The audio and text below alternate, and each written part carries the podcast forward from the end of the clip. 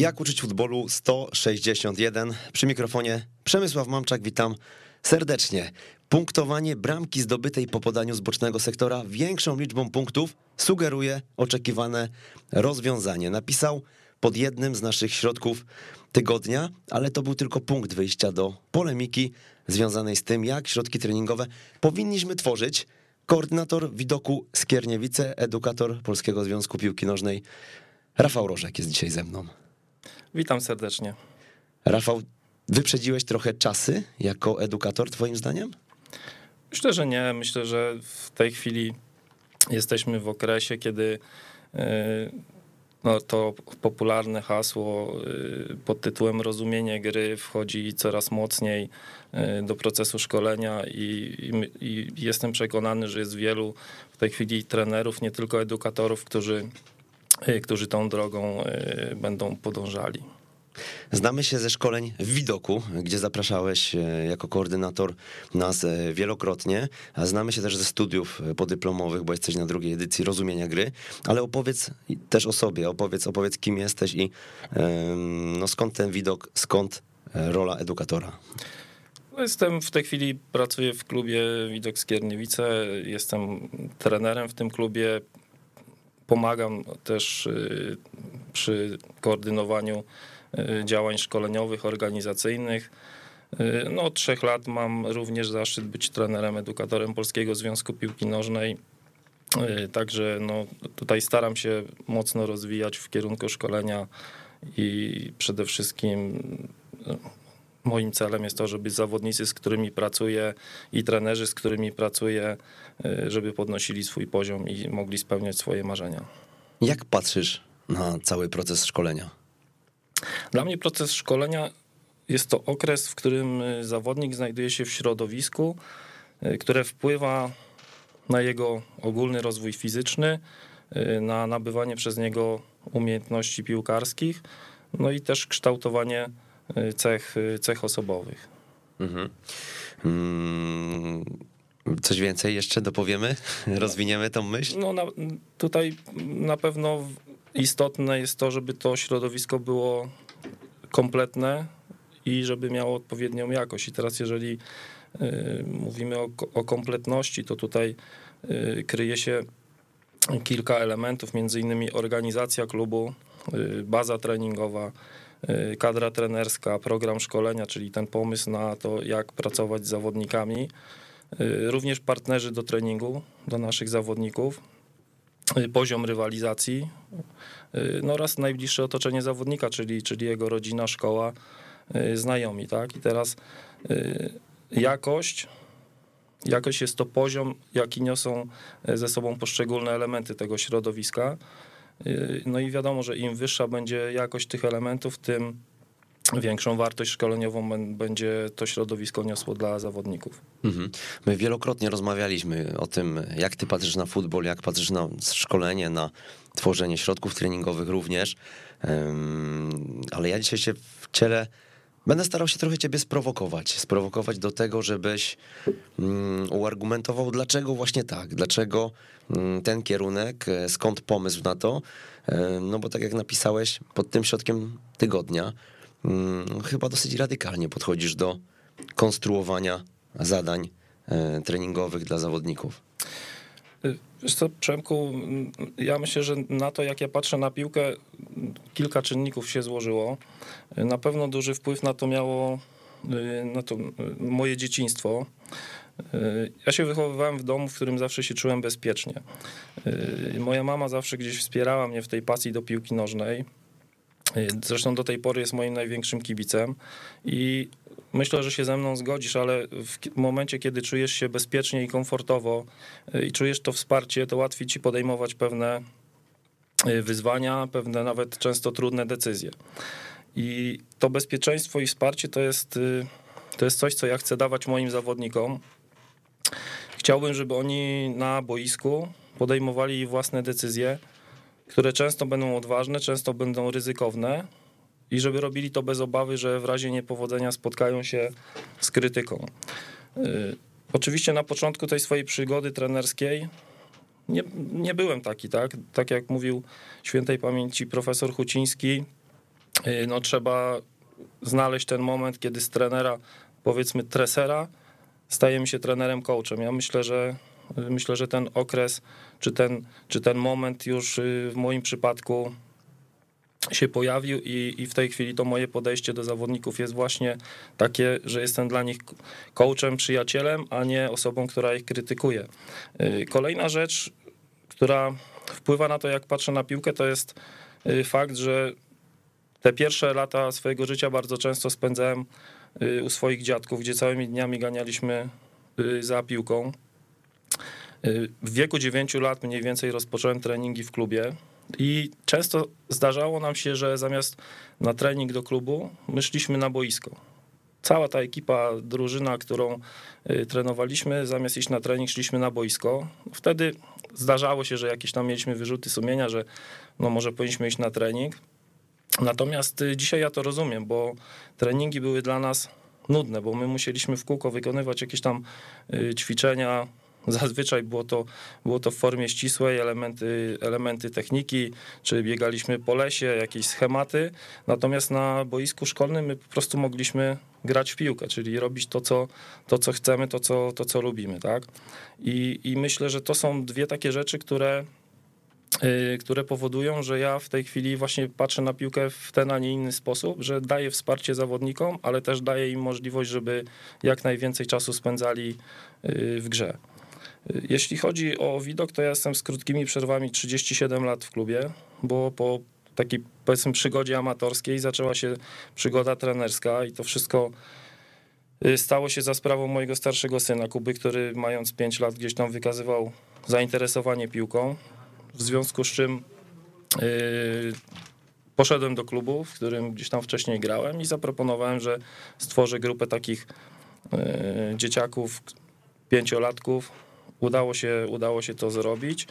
Y, no, celem moim było stworzenie im takich warunków, jakich my w klubie nigdy nie mieliśmy, tak? czyli takiego szkolenia, no, powiedzmy, trochę bardziej nowoczesnego niż to, które wówczas y, było. I, no, no i na pewno wtedy byłem świadomy tego, że brakuje mi przygotowania teoretycznego, bo tak naprawdę poza Poza tym, że grałem gdzieś tam amatorsko w piłkę, to, to jednak tutaj ani nie jestem absolwentem Akademii Wychowania Fizycznego, ani wcześniej nie miałem możliwości ukończyć żadnego kursu, więc to spowodowało, że ja bardzo dużo czasu zacząłem poświęcać na, na naukę. Tak? Ja zacząłem szukać książek, materiałów i tak naprawdę bardzo, e, bardzo szybko gdzieś tam sobie tą wiedzę starałem się przyswoić. Y, oczywiście teraz z perspektywy czasu widzę, że wiele rzeczy można było zrobić lepiej niż robiłem to wtedy, no natomiast wtedy, wtedy robiłem wszystko tak, jak najlepiej potrafię, z największym zaangażowaniem. No, a propos mm, tych y, książek, publikacji, to jesteś chyba jedyną osobą, y, ja o tym pisałem na Twitterze, do której przyjechałem, zobaczyłem na biblioteczkę i stwierdziłem, że ta piłkarska szkoleniowa jest odrobinę większa od mojej. No wiesz co, nie wiem nawet do końca jak to, jak to się stało, że ona jest tak duża, y, ale, no ale faktycznie zacząłem te książki gdzieś tam kupować, y, może nawet nie, nie po to, żeby je kolekcjonować. Y, szukałem po prostu, byłem ciekawy pewny, pewnych nowych jakichś tam rzeczy, rozwiązań i w każdej z tych książek faktycznie coś ciekawego, coś ciekawego znajduję. To są często jakieś tam szczegóły, nie wiem, środki treningowe, zdania, które gdzieś tam y, no, dają ten pierwiastek jeszcze do tego, żebym żeby mógł się jeszcze gdzieś tam bardziej y, rozwijać i, i, i tą wiedzę przekazywać y, zawodnikom. Rafał, stwierdziłeś, że kluczowe mm, w szkoleniu dzieci, młodzieży jest zapewnić im bezpieczeństwo i taką komfortową, komfortowe warunki do nauki gry w piłkę. Jak to zrobić? No przede wszystkim myślę, że należy uświadomić sobie, że celem trenera, który pracuje z dziećmi i młodzieżą, nie jest wynik sportowy. I to jest, myślę, klucz do tego, żeby y, inaczej patrzeć na, na dzieciaki, inaczej patrzeć na proces treningowy, inaczej patrzeć na rywalizację, ich tą boiskową. Y, jeżeli nie będziemy skupieni na wyniku, to będzie nam y, zdecydowanie łatwiej szukać innych wartości w, w, tym, w, tym, w tym, co robimy. Bo bardzo często zdarza się tak, że trenerzy y, oceniają swoją pracę przez pryzmat wyniku. Szczególnie ci trenerzy, którzy zaczynają swoją przygodę, którzy mają mniejsze doświadczenie, którzy może nie czują się jeszcze na tyle pewni y, w tym, co robią. I, by, I może nie do końca wiedzą, y, co mają w danym momencie robić. Trudno jest im znaleźć inną ocenę swojej pracy, inną ocenę postępów zawodnika niż wynik sportowy. I, y, i myślę, że myślę, że tutaj y, istotne jest to, żeby trener wiedział, że ten wynik nie jest najważniejszy, ale też, żeby wiedział, co w danym okresie powinien y, robić, czego powinien zawodników nauczyć i też, żeby potrafił to przekazać rodzicom, no bo zdajemy sobie sprawę, że rodzice wiadomo, chcą dla swoich dzieci jak najlepiej. Y, rodzicom wydaje się, że jak dziecko będzie tylko wygrywało, to będzie zawsze zadowolone, będzie zawsze szczęśliwe. Y, I tutaj też jest ogromna rola trenera, żeby rozmawiać z rodzicami i żeby ich uświadamiać, że ten wynik, on oczywiście dla dzieci zawsze będzie ważny, bo dzieci zawsze będą wychodzić na boisko i będą chciały wygrywać. Jak nie wygrają, to pewnie będą płakać Y, jak wygrają, będą się cieszyć. Natomiast dla nas dorosłych ten wynik sportowy musi zejść y, na tych pierwszych etapach y, szkolenia na dalszy plan i trener musi rodzicom uświadamiać to, że my pracujemy po to, żeby ten wynik sportowy pojawił się za lat 10, 12, a nie dzisiaj, a dziś pracujemy nad tym, żeby podnosić umiejętności tych dzieciaków i żeby oni w takim bezpiecznym środowisku mogli po prostu się rozwijać nie tylko piłkarsko, ale też jako ludzie, bo y, no nie oszukujmy się, że z grupy 20 zawodników może być tak, że nawet przy bardzo dobrej pracy trenera nie będzie ani jednego piłkarza na poziomie profesjonalnym, więc my musimy też mieć świadomość tego, że y, to jest jakiś tam ułamek procenta zawodników, którzy, którzy zostają zawodowymi piłkarzami, natomiast no, mamy wielki wpływ na to, żeby byli dobrymi ludźmi i potrafili sobie poradzić w życiu. Tworząc środki treningowe, chcę, aby były one wycinkiem pewnej części meczu, żeby rozwijały u zawodników zachowania, które będą realizować podczas boiskowej rywalizacji. Bardzo bliska jest mi E, metodologia periodyzacji taktycznej, którą od kilku lat zgłębiam, trafia do mnie, bo jest naturalna i logiczna. To powiedziałeś e, w naszej rozmowie w trakcie reportażu e, na temat widoku na Weszło Junior. Mm, no i powiedz może coś więcej o tym, dlaczego właśnie w tym kierunku podążasz. Tak, jeśli pozwolisz, to opowiem taką krótką, krótką historię, która może trochę pozwoli zrozumieć jakby istotę E, tego tematu. Otóż jako e, młody chłopiec wyjeżdżaliśmy z bratem e, co roku do, do cioci, która mieszkała w Berlinie i tam spędzaliśmy miesiąc wakacji. To były jeszcze czasy, kiedy w Polsce był ten stary system, więc ten Berlin Zachodni był dla nas takim, no powiedzmy sobie rajem, tak, bo tam, tam było wszystko, co, czego, co można było sobie tylko wyobrazić i o czym dzieci mogą Y, czego dzieci mogą zapragnąć. Y, I tam miałem zawsze takie swoje ulubione lody. I pewnego razu wpadłem na pomysł, że zjem całą paczkę tych lodów, a była to naprawdę y, duża, duża paczka. Jak się domyślasz, no nie skończyło się to, nie skończyło się to najlepiej. I później po latach już jako osoba dorosła znowu wpadłem na taki pomysł, że kupię sobie taką paczkę tych swoich ulubionych lodów i ją zjem. No i tym razem nic mi nie było. Zjadłem te lody i nic mi nie było, no poza tym, że czułem, że jest bardzo słodko. Y, po prostu jako dziecko nie byłem gotowy na to, żeby zjeść tak dużą porcję. I, I w piłce jest podobnie. Y, w piłce nie możesz oczekiwać, że dziecko poradzi sobie w grze 11 na 11. I teraz trener powinien ukroić kawałek tego meczu i dać dziecku taką porcję, jaką ono jest w stanie zjeść, tak? I teraz, jeżeli dobrze trener wykroi ten, ten kawałek, jeżeli tą porcję dobrze przy, przygotuje, to dziecko y, z tą porcją sobie poradzi, ale pozna pełen smak tej gry, czyli, y, czyli to jest to środowisko, które ja uważam za realne, czyli środowisko, które daje zawodnikom wszystko, co niesie ze sobą gra, ale w takim kawałku, w jakim jest w stanie sobie to dziecko tą grę przyswoić. I teraz wiadomo, z biegiem czasu i postępów, jakie to dziecko robi, kroimy coraz większe kawałki tego meczu. Aż do momentu, kiedy zawodnik jest gotowy na to, żeby zjeść całość, czyli grać już w tej grze 11 na 11. Jakie warunki musi spełnić realny środek treningowy, Twoim zdaniem? Żeby może, żebyś ty go uznał za realny, bo, bo za chwilę sobie do tego przejdziemy, pewnie mm, wrócimy do cytatu, od którego ja zacząłem tą audycję, tą rozmowę.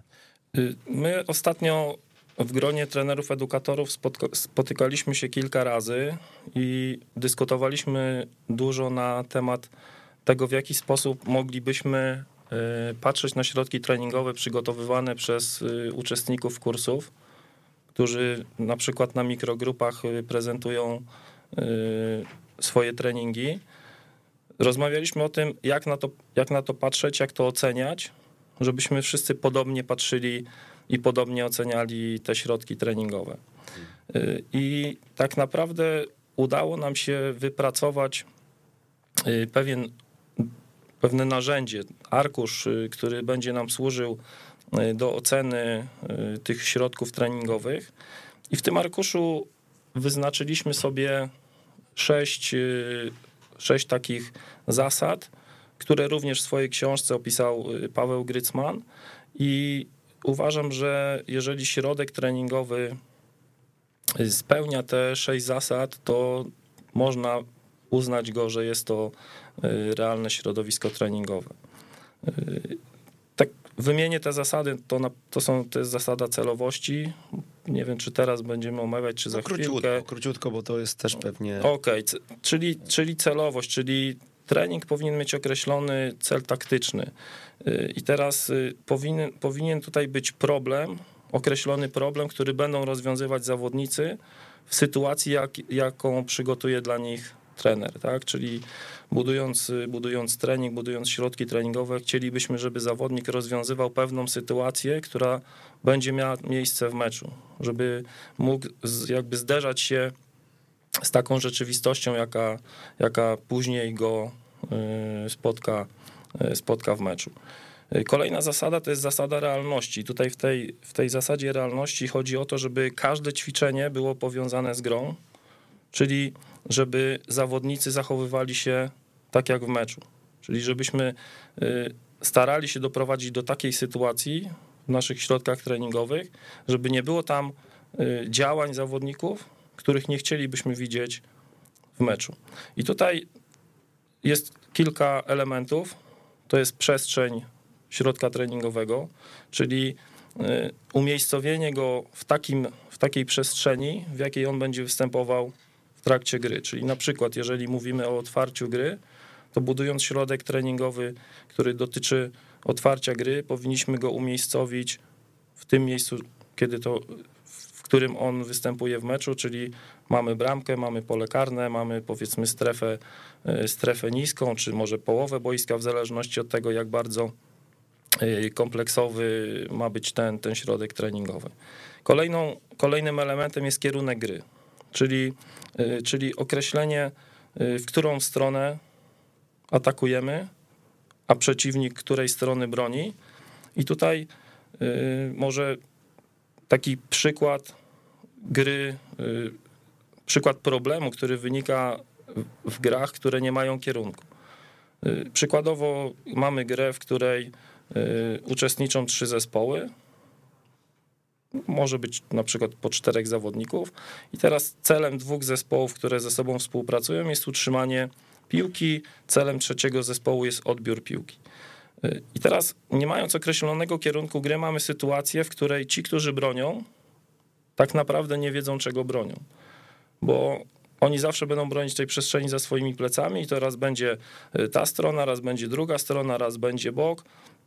Więc tutaj oni będą zachowywali się nienaturalnie. Z kolei zawodnicy, którzy są w posiadaniu piłki, też będą zachowywali się niezgodnie z tym, jakbyśmy oczekiwali y, tego od nich w meczu. No bo w meczu chcielibyśmy, żeby zdobywali przestrzeń do przodu, no bo taki jest jakby cel gry, żeby zdobyć bramkę. Natomiast w tej grze zawodnicy no, będą często podawać do tyłu, będą podawać w bok, będą działać niezgodnie z tym, jak chcemy. Także tutaj ważne jest to, żeby ten kierunek gry występował. To ja od razu dodam, no bo mm, celem tej naszej gry, e, nas jako trenerów pewnie, e, takiej właśnie, jaką zaproponowałeś, jaką tutaj dałeś nam za przykład, jest to, żeby popracować nad jakością podania, powiedzmy, tak? Mamy komfortowe warunki 8 na 4 e, powiedziałeś 3 czwórki, tak? E, Tak, tak, tak. Nie wiem, czy zdefiniowałeś, ale tak sobie gdzieś to wyobraziłem. Więc mamy trzy czwórki, więc gramy 8 na 4. Jest to na tyle komfortowe, że dla, nie wiem, moich zawodników dzisiaj widzę, że to jest e, idealna proporcja, w której oni są w stanie w grze, e, w środowisku gry mm, zapanować po prostu nad tą piłką. No i moim celem jest, żeby tych podań wymieli jak najwięcej, żeby tą stopę pod presją przeciwnika, pod presją czasu ukształtowali sobie tak, jak, jakbyśmy chcieli, tak? Tak, oczywiście tutaj y, ze swojego powiedzmy punktu widzenia, który przedstawiasz, masz rację. Y, Natomiast y, ja uważam, że tutaj powinniśmy jednak zawodników uczyć gry w piłkę, tak? Bo taki środek treningowy, o którym, o którym mówimy, on faktycznie on poprawia jakby te narzędzia, czyli to podanie i przyjęcie piłki, natomiast on w żaden sposób nie wpływa na to, że zawodnik uczy się grać. A my y, jesteśmy z definicji trenerami piłki nożnej, czyli trenerami gry i my powinniśmy uczyć grać w piłkę, tak? Oczywiście są trenerzy, którzy prowadzą zajęcia indywidualne, są trenerzy od techniki, od motoryki, od mentalu, więc jakby ich wachlarz działań może być zupełnie inny, natomiast no, my jako trenerzy, którzy pracują z grupą, powinniśmy skupiać się na tym, żeby zawodników uczyć grać w piłkę, bo powinniśmy zawsze wyjść od gry, powinniśmy wyjść od celów gry.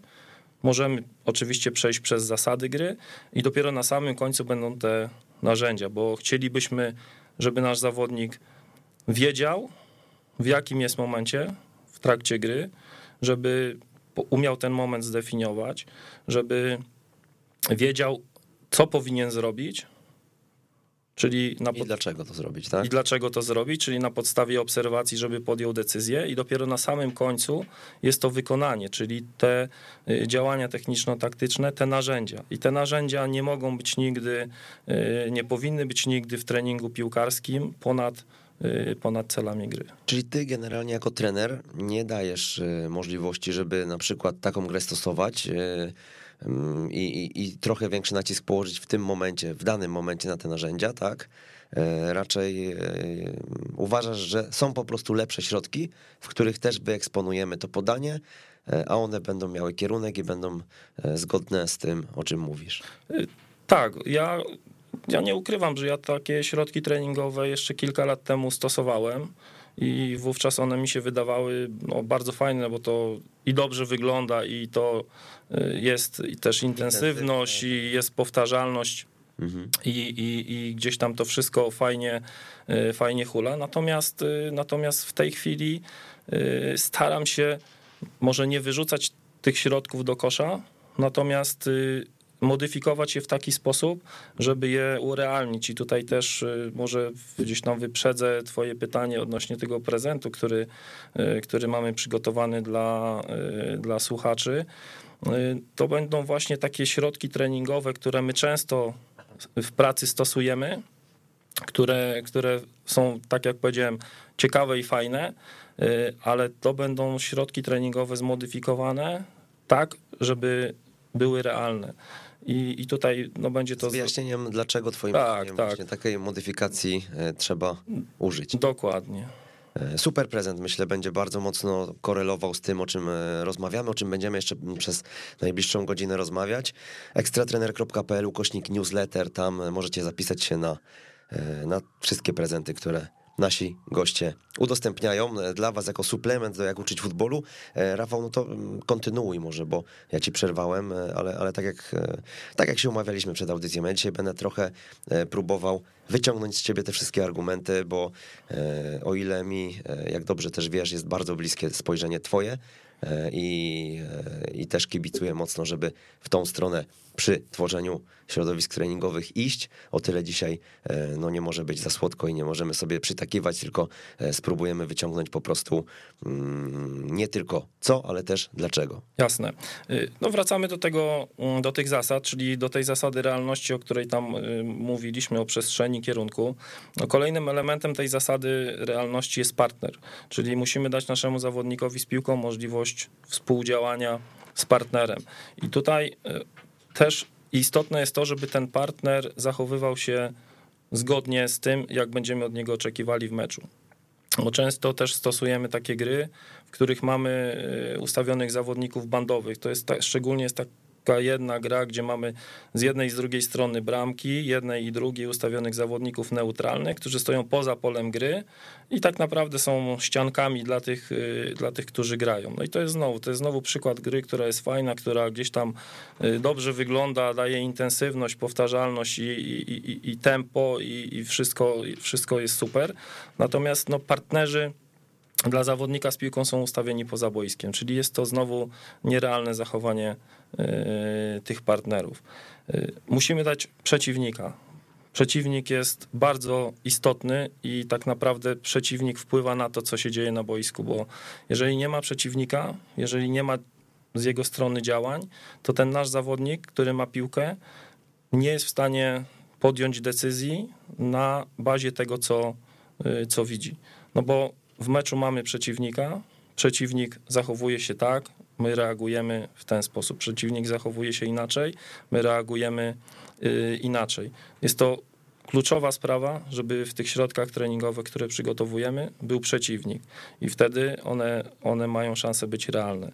No i kolejną rzeczą to są fazy przejściowe, czyli działania po stracie, działania po odbiorze, bo też, yy, też jest bardzo dużo środków treningowych, które też są fajne, ale w momencie odbioru kończy się zadanie dla y, broniącego. A później oczekujemy w meczu, żeby zawodnik po odbiorze piłki na przykład spróbował poprowadzić ją do przodu albo znaleźć podaniem y, swojego partnera lepiej ustawionego. Także te pięć elementów wpływa na to, na realność tego naszego środka treningowego. Y, kolejną zasadą to jest zasada autonomii, czyli jednym zdaniem tak podkreślając to, to możemy powiedzieć, że decyzja zawsze należy do zawodnika. I my musimy dać temu zawodnikowi tą autonomię po to, żeby on doświadczając tego cyklu, czyli obserwując, podejmując decyzje i wykonując, żeby on mógł wielokrotnie w tej sytuacji się znaleźć i w końcu znaleźć to rozwiązanie, które jest w danej sytuacji y, optymalne. Oczywiście tutaj możemy, my jako trenerzy obserwując y, grę czy środek treningowy, widzimy, że zawodnik mógł podjąć lepszą decyzję. I tutaj też jest istotne to, żebyśmy z zawodnikami na ten temat rozmawiali. Nie na zasadzie krytyki, tylko na zasadzie pytania. Czy możemy zapytać, czy na przykład widziałeś możliwość podania do tego zawodnika, który był ustawiony wyżej, był w korzystniejszej sytuacji. Y, bo widzimy, że zawodnik tego podania nie wykonał, wykonał inne podanie. Y, I moglibyśmy ocenić bez rozmowy z zawodnikiem, że on po prostu tego nie widział, że tego nie umie i tak dalej. Natomiast jeżeli go zapytamy, no to możemy uzyskać informację, że tak, trenerze, widziałem taką możliwość, natomiast nie byłem przekonany, że uda mi się to zrobić. I tutaj jest dla nas znowu kolejna informacja, że zawodnik percepcyjnie y, tą sytuację rozumie, Natomiast jego pewność siebie nie jest jeszcze na takim poziomie, żeby spróbować takie podanie wykonać. I wtedy wiemy, że możemy z tym zawodnikiem popracować, jeżeli chodzi y, o jego właśnie pewność siebie, o jego odwagę. Możemy go wspierać jakimiś takimi pozytywnymi komunikatami, żeby on po prostu próbował grać te trudne rozwiązania, które widzi, bo takich zawodników będziemy chcieli później mieć, mieć w meczu. Tak? Czyli tu ważne jest to, że zawodnik może zrobić na boisku wszystko. Ten, którego uczymy, może zrobić wszystko. Nie możemy go w żaden sposób ograniczać, natomiast nie możemy też go do niczego zmuszać, tak? Czyli, bo często mamy takie środki treningowe, gdzie ustawiamy dwóch zawodników y, na przykład w bocznych y, sektorach i określamy, że bramka może zostać zdobyta tylko wtedy, kiedy piłka zostanie podana do bocznego sektora, no i później już gramy normalnie, możemy zdobyć bramkę. No nie, uważam, że nie, bo cel zdobycie bramki, a jak to zawodnicy zrobią, to jest ich, ich sprawa, tak? Y, kolejna zasada to jest zasada zmienności, bo jak doskonale wiemy w piłce nożnej, w meczu, nie zdarzają się dwa razy takie same sytuacje, bo jest inna minuta meczu, jest inne ustawienie zawodników na boisku, jest inna pogoda, y, czasem jest inny wynik, więc y, cały czas jest ta zmienność. I teraz istotne jest to, żeby trener w środkach treningowych potrafił symulować tak te sytuacje, żeby dać zawodnikom możliwość wielokrotnego powtarzania i doświadczania danej sytuacji, ale żeby one były zmienne, żeby one były zmienne tak samo jak w meczu. No i tutaj rozmawialiśmy wcześniej, mówiliśmy o przeciwniku, że i ten przeciwnik zapewnia tą zmienność. Jeżeli mamy przeciwnika, to on zawsze będzie się zachował trochę inaczej, więc on z automatu tą zmienność y, zapewnia. Kolejna rzecz, kolejna zasada to jest zasada ograniczeń, i tutaj to jest największe pole do popisu dla trenerów. I uważam, że to jest y, rzecz, dla której warto właśnie patrzeć w ten sposób na budowanie środków treningowych, bo jest to z jednej strony bardzo wymagające dla trenera, ale z drugiej strony bardzo rozwijające. Y, I tutaj chodzi o to, że zawsze mamy w treningu, w środku treningowym dwie grupy zawodników. Jedna grupa zawodników to są zawodnicy, których uczymy. Wracając do tego otwarcia gry, uczymy tu zawodników, którzy otwierają grę. To jest grupa, którą uczymy. Mamy też drugą grupę, czyli grupę tych broniących, których w danym środku treningowym nie uczymy. I teraz te ograniczenia to może bardziej po polsku y, jest to konfiguracja, tak bym powiedział, że jest to konfiguracja tych zawodników, których nie uczymy, aby oni stworzyli dla naszych zawodników, którzy się uczą, takie warunki, żeby oni mogli rozwiązywać tą sytuację w sposób, w jaki my sobie zaplanowaliśmy. My nie musimy mówić zawodnikowi, że chcemy, żeby otwierali grę w taki, a nie inny sposób, ale możemy zastosować nauczanie tak zwane ukryte, gdzie stworzymy im takie warunki, gdzie ten sposób, który my sobie wymyśliliśmy na dany trening, będzie dla nich optymalny do tego, żeby osiągnąć sukces. I tutaj konfigurujemy tych przeciwników, ich zachowanie, ich ustawienie, ich y, liczbę w taki sposób, żeby ułatwić tym zawodnikom, których uczymy realizację celu. I to od razu w takim razie spróbuję się wtrącić, bo znamy ten e, najbardziej popularny przykład chyba konfiguracji, e, który polega na, mm, polega na tym, że obrońcom narzucamy zasadę, dzielimy sobie boisko w pionie na trzy sektory i obrońcy mogą być tylko w dwóch z nich przebywać, tak? Czyli środkowy plus albo prawy, albo lewy. E, co to powoduje? No powoduje to e, takie ustawienie drużyny broniącej powoduje, że my jako zespół atakujący powinniśmy dostrzec po przeciwległej stronie miejsce, tak? No bo tam nie ma żadnego przeciwnika, więc przenosimy ciężar gry e, i szukamy finalizacji ataku właśnie, jeśli przeciwnik jest po stronie swojej prawej, no to my E, po jego lewej będziemy szukać tego miejsca. I to jest taka chyba najbardziej popularna gra, jeśli chodzi, przynajmniej gdzieś, gdzieś tak mi się wydaje, jeśli chodzi o prezentację metody Ekono i tak dalej, nie? I teraz ja się zastanawiam, Rafał, czym ta gra i ta konfiguracja e, różni się od tego, że my skonfigurujemy sobie jakieś zachowanie zawodników, żeby właśnie oni grali do bocznego sektora. To też jest w jakiś sposób znowu konfiguracja, tak? Czyli my e, punktujemy razy trzy to dośrodkowanie, czyli chcemy trenować grę bocznym sektorem i okej, okay, e, konfigurujemy kogoś, kosztem kogoś. E, I tak jak tam zespół broniący też musi się zachowywać nienaturalnie, bo widząc, że tam dwóch przeciwników tylko czeka, żeby zagrać e, e, na przewagę, no to, no to no będę ustawiony zawsze przy tej linii i będę się blokował jako obrońca, żeby tam jednak ich nie przykryć, nie przybliżyć się do nich, a z drugiej strony, e, no tutaj, okej, okay, wymuszamy, bo od tego cytatu zaczęliśmy i do tego środka się odnosiliśmy. Tam była gra e, w równowadze z bocznymi, neutralnymi, którzy, którzy w tych sektorach bocznych po prostu e, oczekiwali na piłkę i zagranie do nich, odegranie, dośrodkowanie zakończone golem punktowaliśmy razy trzy.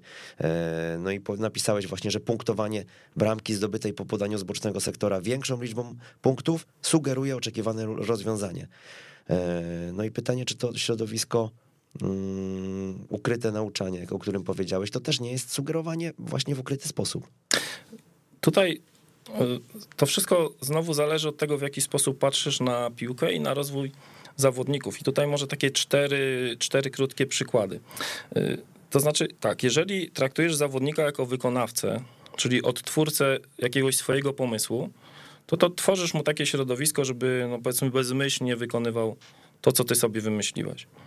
Y, natomiast jeżeli twoje podejście jest takie, że chcesz tego zawodnika rozwijać i patrzysz na ten proces, y, na ten rozwój w dłuższej perspektywie, to wtedy stworzysz mu takie środowisko, które właśnie będzie realne y, i które odda to, co, z czym on się zderzy w meczu. Czyli dajesz mu coś, co, z czego on będzie mógł czerpać i co potem mu się, i co potem mu się przyda. I za chwilę powiem, powiem, y, jak to wygląda. Oczywiście musimy demu zawodnikowi dać czas. Tutaj też jest potrzebna cierpliwość, bo, y, bo tworząc takie środki treningowe, w których y, zawodnicy muszą pewne rzeczy sami odkryć, trzeba dać im na to czas. Musimy być cierpliwi, no bo być może oni nie będą w stanie tego zrobić na pierwszym treningu, a często jest tak, że trener stoi i po trzech minutach już tam zaczyna tupać, bo, bo coś nie wychodzi tak, jak on sobie zaplanował. Y, I teraz pozwalamy zawodnikom wielokrotnie przechodzić przez ten cykl. Decyzja, y, obserwacja, decyzja, wykonanie. Y, I teraz te cztery, te cztery przykłady. Mamy pierwszego trenera, który stworzy środek treningowy. No, tu jeżeli mówimy o tym, y, o tym, o tej finalizacji po podaniu czy dośrodkowaniu z bocznego sektora, to zostańmy tutaj przy tym temacie. Y, mamy środek treningowy, w którym zawodnik y, ma podać do partnera, który znajduje się w bocznym sektorze, obiec go za plecami, dostanie od niego podanie, wykonuje dośrodkowanie i tam napastnik czy napastnicy oddają strzał do bramki. No i to wszystko dzieje się bez obecności jakiegokolwiek przeciwnika, czyli taka forma typowo ścisła, schemat. Y, no i teraz pytanie retoryczne. Czego to uczy zawodnika? No myślę, że nie musimy, nie, musimy, nie musimy na nie sobie odpowiadać. Mamy drugiego trenera, który trochę już idzie krok dalej. On tworzy środek treningowy, y, ale określa, że bramka może zostać zdobyta tylko po zagraniu z bocznego sektora. Y, no, teoretycznie jest przeciwnik, czyli tak jak mówiliśmy o tych zasadach realności, część, tam, część z tych zasad jest y, zrealizowana, ale czy tu jest autonomia dla zawodnika? Nie ma. Nie ma autonomii, bo tutaj wymuszone są pewne działania i teraz mamy sytuację, że zawodnik znajduje się z piłką na 18 metrze przed bramką, może, może wejść w pole karne i oddać strzał, mhm. natomiast on tego nie robi, no bo za to nie ma punktów, bo trzeba zagrać boczny sektor, i dopiero, i dopiero dostać dośrodkowanie. No i pytanie, czy my chcemy, żeby zawodnik tak się zachowywał w meczu? No myślę, że nie. Myślę, że chcielibyśmy, żeby wjechał w pole karne i zdobył, zdobył bramkę. No i teraz dochodzimy do tego rozwiązania, o którym mówiliśmy, o którym mówiłeś przed chwilą, że mamy więcej punktów za to, że zdobędziemy bramkę po dośrodkowaniu z bocznego sektora niż bramkę na przykład po wprowadzeniu piłki w pole karne. Tak? Co może też, ja powiem, wynikać z tego, że widzimy, że nie wiem, wielokrotnie w meczu under 16 powiedzmy, gramy co tydzień ligę i widzimy, że tam po prostu w tych bocznych sektorach jest mnóstwo miejsca, ale dośrodkowanie u nas kuleje, więc chcemy jako trenerzy po prostu, żeby tego dośrodkowania trochę więcej potrenować. Okej. Okay. No i dajemy taką punktację, że dla nas jako trenerów jest to oczekiwane rozwiązanie na tę jednostkę treningową. No i teraz znowu takie, takie taka zasada w środku treningowym spowoduje, że część zawodników, widząc lepsze rozwiązanie, bo oni na przykład będą na tym 18 metrze, o którym mówiliśmy, y, oni wiedzą, że mogliby zdobyć bramkę z tego 18 metra, ale za to jest tylko jeden punkt.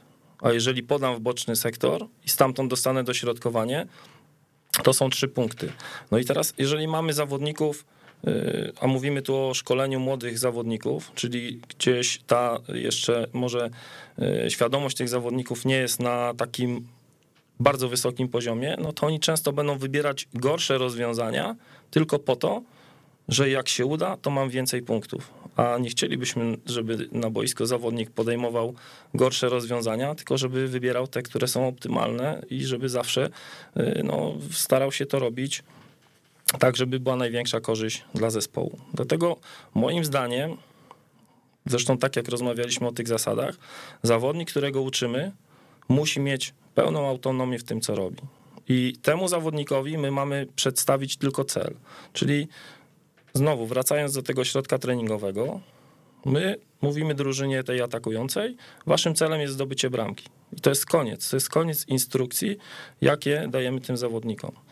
Natomiast to, co też mówiłem wcześniej, jeżeli chcemy, żeby właśnie więcej tych bramek padało po dośrodkowaniu z bocznego sektora, no to ma, to jest właśnie ta nasza y, sztuka, żeby ograniczyć tych broniących w taki sposób, takich skonfigurować, żeby w tych bocznych sektorach było więcej, więcej przestrzeni. Możemy, tak jak ty mówiłeś, y, wprowadzić zasadę, że broniący muszą być w dwóch sąsiadujących strefach, albo na przykład, że do bocznej strefy może wbiec jeden, jeden zawodnik i wtedy czekamy tak, kiedy nasi zawodnicy zobaczą, że jest tam przewaga, że mogą tam zbudować przewagę 2 na 1 i to wykorzystać. I znowu ja się zgadzam oczywiście i, e, i też e, wiem o tych rozwiązaniach, ale, e, ale znowu się zastanawiam, dlaczego z jednej strony chcesz pełnej autonomii, dla tych zawodników, a z drugiej zabierasz ją tym broniącym. To są też twoi zawodnicy. Y, tak, natomiast y, tak jak mówiłem, w danym środku treningowym ja nie mogę uczyć wszystkich. Ja uczę grupę zawodników i tym zawodnikom, których uczę, daję, daję pełną autonomię. Natomiast ci, których nie uczę, no oni są dla mnie powiedzmy elementami do tego, żeby stworzyć środowisko dla tych, których uczę. Natomiast y, tu mówimy o sytuacji, w której, y, w której uczymy atakujących, natomiast może być tak, że w następnym tygodniu będziemy pracować, czy za dwa tygodnie będziemy pracować nad fazą bronienia i tu możemy mieć sytuację odwrotną, że y, właśnie powiemy tym zawodnikom atakującym, że waszym zadaniem jest budowanie ataku przez boczne sektory, tak? I wtedy czekamy, kiedy nasi zawodnicy broniący ten sposób y, atakowania w jakiś sposób zidentyfikują i będą próbowali przeciwdziałać tym, tym, tym, działaniom.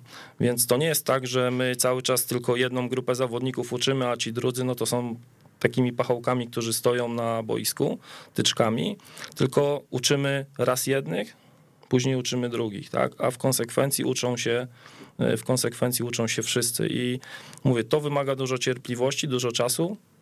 Natomiast, y, natomiast no to powoduje, że ten proces nauczania jest y, efektywny i długotrwały, no bo to już zawodnikom zostanie, jeżeli oni sami te rozwiązania znajdą. Tutaj jeszcze tylko króciutko, y, jakie możliwości ma trener, bo bo puszczając taki środek treningowy, tak jak mówiłem, dajemy czas zawodnikom i zaczynamy obserwować i tutaj zaczyna się właśnie zabawa trenera y, w analizę tego, co się dzieje. I tak jak mówiłem, część trenerów zacznie tupać po trzech minutach, że coś nie wychodzi.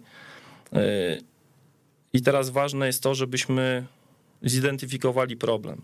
Tak? I mamy jakby trzy kroki, w których możemy y, interweniować. Pierwszy krok to jest krok, który nie dotyczy jeszcze bezpośrednio zawodników, tych których, y, tych, których uczymy, tylko dotyczy środowiska. Y, czyli obserwujemy, czy faktycznie to pole gry, które zrobiliśmy, te zasady dla tych broniących, powiedzmy, które zrobiliśmy, czy, czy one dają możliwość realizacji celu tym zawodnikom atakującym.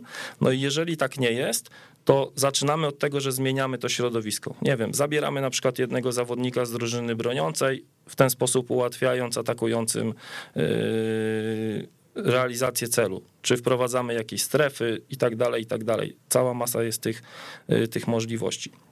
To jest pierwszy krok. I znowu puszczamy tą grę i obserwujemy. Jeżeli widzimy, że to środowisko jest w porządku, natomiast problem wynika z tego, że zawodnicy czegoś nie rozumieją, to wtedy jest drugi krok, czyli druga interwencja i to jest interwencja y, tak zwane y, nauczanie ukryte, znaczy od, Boże, uciek, uciekło mi to słowo.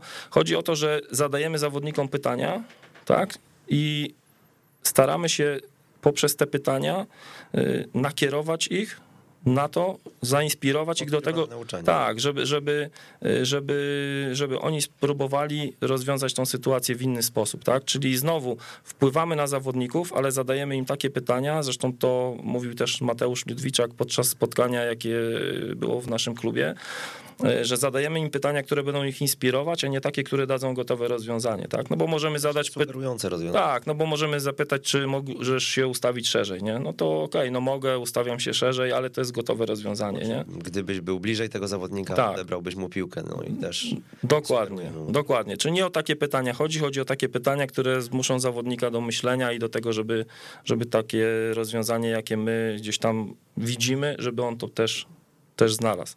No i, no i trze, trzecia, jakby trzeci rodzaj interwencji, no to jest instrukcja, czyli to jest to, czego nie chcemy, y, nie chcemy robić, nie chcemy z tego korzystać, no bo wiadomo, że jest to danie gotowej, gotowego rozwiązania zawodnikowi, no, no to może na, na poziomie piłki seniorskiej, gdzie trzeba szybko zrobić wynik, bo wiadomo, że, y, że tam no, nie ma jakby cierpliwości do szkolenia, no to jest powiedzmy ta y, trzecia interwencja dopuszczalna, natomiast na poziomie dzieci i szkolenia, no to, to raczej tego powinniśmy unikać. Mhm. Powiedz jeszcze, gdybyśmy się cofnęli do tej gry 4 plus 4 razy 4, em, jaką byś tam modyfikację wprowadził, e, która by spowodowała, że to by było bliższe twojemu sercu? No, to na pewno to jest jeden ze środków treningowych, który ja pokażę w, w tym prezencie, jak można byłoby to zrobić. Yy, I no tutaj wiadomo, jakby z punktu widzenia technicznego chodzi nam o to, żeby zawodnicy mieli jak najwięcej możliwości powtarzania tego, yy, tego przyjęcia i podania piłki, bo taki jest jakby cel techniczny tego środka. Natomiast, no, tak jak mówiłem, zawsze powinniśmy wychodzić od tego celu taktycznego. No i tutaj moglibyśmy to skonfigurować w ten sposób, że wyznaczylibyśmy dwie strefy y, jakby na wierzchołku i, i, i na dole tego pola gry, gdzie ustawilibyśmy dwóch, y, dwóch zawodników. I teraz celem tych drużyn, które rozgrywają piłkę, byłoby zdobycie y, tej strefy. I teraz znowu, dając zawodnikom pełną autonomię, no nie możemy im powiedzieć, że waszym celem jest podanie do zawodnika, który tam stoi, bo równie dobrze można by tą piłkę do tej strefy wprowadzić, albo podać do zawodnika innego, który do tej strefy wybiega. Czyli też dajemy zawodnikowi wszystkie możliwości, e, które on będzie miał w meczu. Tak? I, i, I tutaj znowu dajemy tą pełną autonomię. Zawodnicy działają w celu osiągnięcia pewnego celu, który, który, który przed nimi stawiamy. Natomiast musi być faza przejściowa dla tych, którzy bronią. I oni na przykład po przechwycie piłki mają ustawione y, poza polem gry, załóżmy dwie bramki z każdej strony i znowu mogą piłkę podać do tej bramki, ale również mogą wyprowadzić piłkę do tej strefy, gdzie te bramki stoją, bo w meczu zawodnik po przechwycie może podać, ale może również piłkę prowadzić. Czyli znowu dajemy zawodnikowi jakby pełen wybór tego, co on chce zrobić. Mhm. Czy twoim zdaniem da się tak, żeby kompletnie od tego, o czym powiedziałeś w tej chwili, mm, żadnych ustępstw nie robić i, e, i- i po prostu sztywno się trzymać tych zasad, no bo to są zasady, które, mm, tak jak mówię, one, one, one ze mną gdzieś tam rezonują, ale z drugiej strony jest dużo głosów takich, że e, ta liczba powtórzeń e, wielu zachowań Mm, to, to, to samo z formą ścisłą, prawda? To jest kolejny krok. E, Gdzieś jest nam potrzebna i no zawsze wybieramy gdzieś mniejsze zło jako trenerzy. I teraz pytanie, każdy ma gdzieś swoją drogę, kto, kto to robi w taki sposób, a kto to robi w inny sposób, to już jest jego e, własna świadomość, jego własna też e, pewnie, pewnie wiara w, pewne, w pewien proces. Natomiast e, Twoim zdaniem, e, na bazie tych lat widoku i na bazie efektów, które gdzieś uzyskaliście, jak to e, wygląda i czy faktycznie da się e, tak radykalnie, bo ja, ja tak ci powiedziałem dzisiaj, jak się spotkaliśmy, że radykalnie patrzysz na te tworzenie e, środowiska treningowego. Znaczy, ja powiem na swoim przykładzie, że się da, bo ja od, y, no myślę, że czterech, pięciu lat y, nie zrobiłem ani jednego środka treningowego w formie ścisłej, zamkniętej. Y, Jak y, zaczęliśmy z trener Kingą prowadzić rocznik 2013, y, stosowaliśmy na początku środki treningowe w formie ścisłej, otwartej. Zależało nam na tym, żeby od samego początku dzieciaki podejmowały decyzje na podstawie tego, co widzą. Więc tam zamiast powiedzmy slalomu z piłką i strzału na bramkę, trzeba było przeprowadzić piłkę przez e, jakieś tam pole, na którym znajdowały się różnokolorowe stożki, ale trzeba było podejmować decyzje, przez które kolory e, zawodnik będzie przeprowadzał piłkę. E, Natomiast no, bardzo szybko wprowadziliśmy przeciwnika w różnych formach. To co, to, co mówię, można go w różny, w różny sposób ograniczać strefami, jego zachowaniem i i ten przeciwnik y, cały czas na tych naszych y, zawodników y, wpływał. I no, uważam, że uważam, że da się to zrobić. Ja wierzę, wierzę jakby w tą, w tą drogę.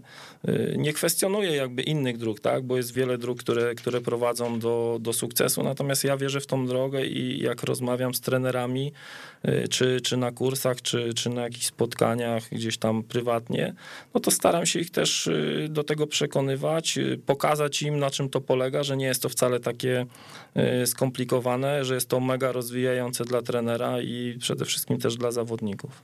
Ale powiedz jeszcze, jakbyś e, kolejny raz e, nową drużynę teraz przejmował, zaczynałbyś od tej formy ścisłej, otwartej, od której tu zaczęliście?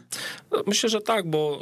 y, Ta... Dlaczego? I powiedz, jak zdefiniować moment, kiedy, kiedy jest przejście do, do opartej pracy wyłącznie na grach i fragmentach. Wiesz co, stos- stosowałbym to do momentu, kiedy zawodnicy y, jeszcze nie będą y, w taki, powiedzmy, sposób, którzy nie będą, pan, kiedy zawodnicy nie będą panowali nad piłką w wystarczającym stopniu, bo y, generalnie jeżeli zawodnik ma problem z prowadzeniem piłki, a takie maluchy no zazwyczaj, które uczą, zaczynają uczyć się grać w piłkę, to mają z tym jeszcze problem, y, to musimy dać im troszeczkę więcej tego czasu przez chwilę, żeby oni przynajmniej potrafili tą piłkę zatrzymać, zmienić kierunek prowadzenia. Natomiast no, nie chcemy tego robić w formie takiej ścisłej, zamkniętej, yy, no bo tracimy, nie wiem, pół roku, dwa miesiące, trzy miesiące yy, decyzji tych zawodników. Więc zaczynamy od formy takiej ścisłej, otwartej, gdzie podejmują decyzje, y, ale też uczą się tego prowadzenia. I jak tylko już to prowadzenie jest na takim poziomie, że oni sobie potrafią z tą piłką w jakiś sposób taki poradzić, że im nie, nie ucieka cały czas, to wprowadzamy tego przeciwnika, no ale też oczywiście możemy nim w pewien sposób zarządzać, żeby on y, no jeszcze nie był może w pełnej presji, tylko żeby był takim przeszkadzającym, był takim gdzieś tam biegającym za kimś, y, żeby oni się z tym przeciwnikiem jak najszybciej oswajali, no bo on będzie towarzyszył im przez, przez całe to takie piłkarskie życie. No ja chociaż wyczuwam, że zdefiniowanie tego słowa wystarczający Trudne. najtrudniejsze. Trudne. No myślę, że Z to jest perspektywy masowej jest to niemożliwe, myślę nawet, bo wiesz, my możemy powiedzieć, czy wystarczający jest zawodnik na angielską Premier League, czy na polską Ekstraklasę, czy on już jest wystarczający, tak? tak, no myślę, to, to nie mówiąc już o amatorskich poziomach, o grassroots i tak dalej, bo dla każdego trenera e, to będzie coś innego. No i teraz pytanie, ciekawi mnie, jak Polski Związek Piłki Nożnej do tego podejdzie e, i jak będzie e, właśnie weryfikował pracę trenerów na tej podstawie, bo e, ty za ten komentarz pod środkiem tygodnia dostałeś nawet lajka od e, Pawła Grycmana.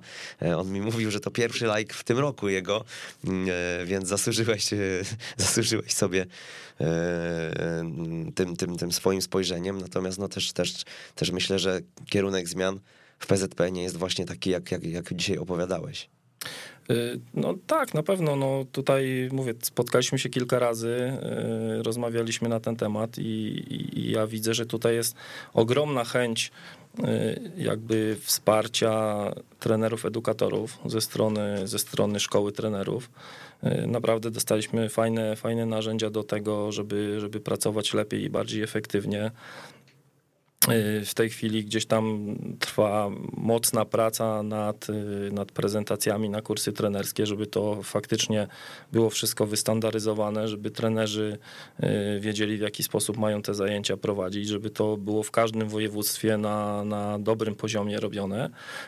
No i ja jestem naprawdę optymistą, jeżeli chodzi tutaj o, o, ten, o ten rozwój edukatorów, a co za tym idzie trenerów, bo, bo wiadomo, że jeżeli my jako edukatorzy będziemy na coraz wyższym poziomie, y, no to ta wiedza, którą będziemy przekazywali też, y, też będzie no, dużo więcej, dużo bardziej jakościowa, tak, i pozwoli tym młodym trenerom iść do pracy i nie błądzić, nie szukać, tylko, tylko po prostu pracować tak jak, no tak jak, tak jak pracują na, na świecie. I, i myślę, że tutaj jakby jest droga do tego, żebyśmy no, gdzieś tam podnosili ten poziom szkolenia w Polsce, tak, no bo wiadomo, że mamy w tej chwili boom na, na, na szkolenie, zresztą wy tutaj jako e, ekstra trener, no to doskonale o tym wiecie, bo, bo co chwila praktycznie wypuszczacie jakieś szkolenia, robicie spotkania, robicie studia i jest mega duże zainteresowanie tym, e, tym tematem. I właśnie to, to jest taki moment, kiedy po prostu trzeba to wykorzystać, e, że ludzie chcą się uczyć, bo ludzie chcą się uczyć i po prostu dać im no, wartość, tak? dać im jakość, a nie, a nie, a nie dawać im tylko no, czytanie, powiedzmy, prezentacji y, z tablicy, y, no tylko po prostu ich zainspirować, pokazać, że, no, że można inaczej, że można lepiej, można fajniej pracować i rozwijać zawodników po prostu i siebie też, tak, nie? Bo, bo wiadomo, że trenerom też zależy na tym, żeby y, no, też się rozwijać, tak, bo każdy z nich jakieś tam ma plany i, i wiadomo, że no, nasza rola tutaj jest ogromna.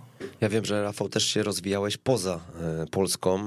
Powiedz, ten kierunek, który dzisiaj propagujesz, powiedzmy, e, mocno jesteś e, ambasadorem dzisiaj tego kierunku. Powiedz, czy to jest kierunek hiszpański, tak możemy powiedzieć, czy, czy, czy właśnie to jest e, najbliżej metody Econo? Co byś, co byś tutaj powiedział, skąd te źródła? Wiesz co, ja generalnie lub...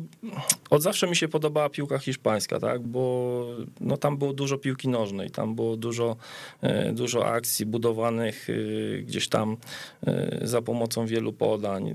Zawodnicy bardzo fajnie wyszkoleni technicznie, to wszystko się dobrze oglądało.